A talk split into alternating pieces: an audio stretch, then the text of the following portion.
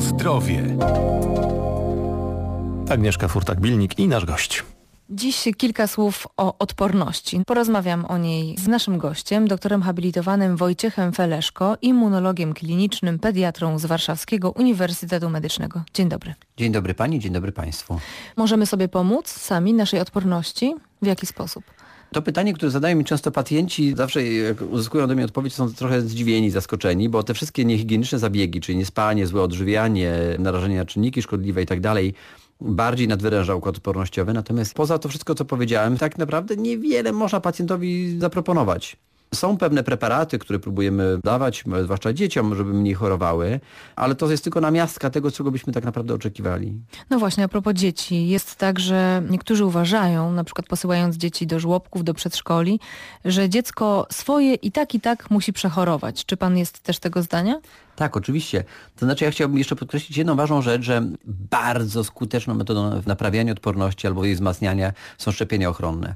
Więc jak pani redaktor tutaj pyta, czy dziecko musi swoje przechorować, na dzień dzisiejszy banalne zakażenia układu oddechowego musi przechorować. Tak, cudów nie ma. Są czasami dzieci, które mniej chorują, takie, które chorują więcej, ale każde dziecko pewną porcję tych chorób załapie, aczkolwiek dzięki szczepieniom unikamy bardzo poważnych schorzeń. Choroby jak na przykład zapalenie nagłośni, czy, czy często występujące wiele lat temu zapalenie opon mózgowo-rdzeniowych, praktycznie rzecz biorąc zaczynają znikać z naszej perspektywy. A te banalne to na przykład zapalenie ucha, zapalenie krtani? No to są zakażenia wirusowe. Na dzień dzisiejszy, jeżeli chcemy, żeby dziecko się nie zaziębiało albo dorosły nie zaziębiało i nie chorowało, to tak naprawdę arsenał naszych środków jest bardzo skromny. To znaczy?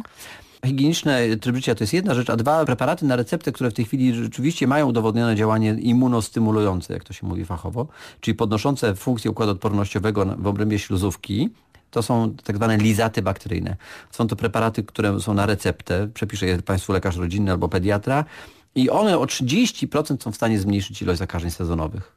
A wszelkie probiotyki, oleje z czarnuszki? Wiele z tych preparatów, które Państwo znajdą w reklamach albo na łamach prasy, bardzo wiele z nich nie ma rzetelnych badań, za nimi stoi tylko rozdmuchany marketing i niewiele więcej.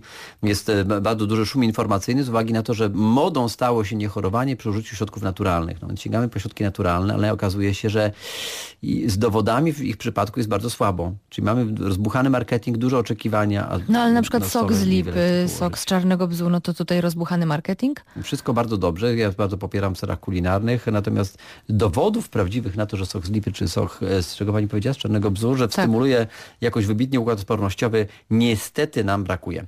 Co do probiotyków ja bardzo żałuję, bo ja jestem jednym z badaczy, który zapoczątkował immunologiczne zainteresowanie probiotykami. Myśmy mieli szalone oczekiwania. To był początek lat 90., kiedy wierzyliśmy, że trafiliśmy jackpota, no? trafiliśmy e, pokera. Natomiast lata badań później klinicznych nie spełniły naszych oczekiwań. Czyli probiotyki nas nie wspomagają. To, żeby podając jakiś preparat bakteryjny przez kilka tygodni w ciągu roku uzyskamy duży efekt y, ochronny, to niestety ta wiara jest nieuzasadniona. A witamina D? Usłyszałam, że to jest jedyna substancja, która ma potwierdzony efekt działający właśnie. To oczywiście świetne pytanie. To znaczy z witaminą D jest tak, że faktycznie osoby, które mają niski poziom witaminy D3 częściej chorują. Obowiązkowa jest według zaleceń Krajowego Konsultanta do Spraw Pediatrii zalecana jest suplementacja witaminy D3 do 18 roku życia. I rzeczywiście osoby, które otrzymują witaminę D3 chorują mniej w porównaniu z tymi, którzy mają jej niskie poziomy. Więc my w celach odpornościowych rzeczywiście to robimy.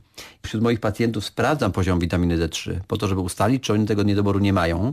Wiele dzieci taki niedobór jakościowy rzeczywiście ma, suplementujemy im, no i jakiś tam efekt uzyskujemy. Także witaminę D3 oczywiście warto brać na pewno. Ale to nie jest tak, że znowu, że w całej dużej populacji, jak będziemy teraz dawali masywne dawki witaminy D3, to uzyskamy wielki efekt. Uzyskamy ten efekt systematycznie podając u dzieci, które na początku a priori miały niski poziom witaminy D3. Dawki, które my rekomendujemy w tej chwili dzieciom, to są dawki oscylujące w około 1000 jednostek, u młodzieży to są 2000 jednostek. U osób, które mają niedobory witaminy D3, nawet sięgamy po dawki 4000 jednostek na dobę. Tak samo dajemy też u dorosłych, którzy mają nadwagę. Trzeba pamiętać, że suplementacja witaminy D3 nie odbudowuje tego poziomu w przeciągu kilku dni, tylko naprawdę powinniśmy suplementować kilka tygodni, nawet wiele tygodni, dwa miesiące, trzy miesiące, żeby ten efekt był widoczny klinicznie. Bardzo dziękuję.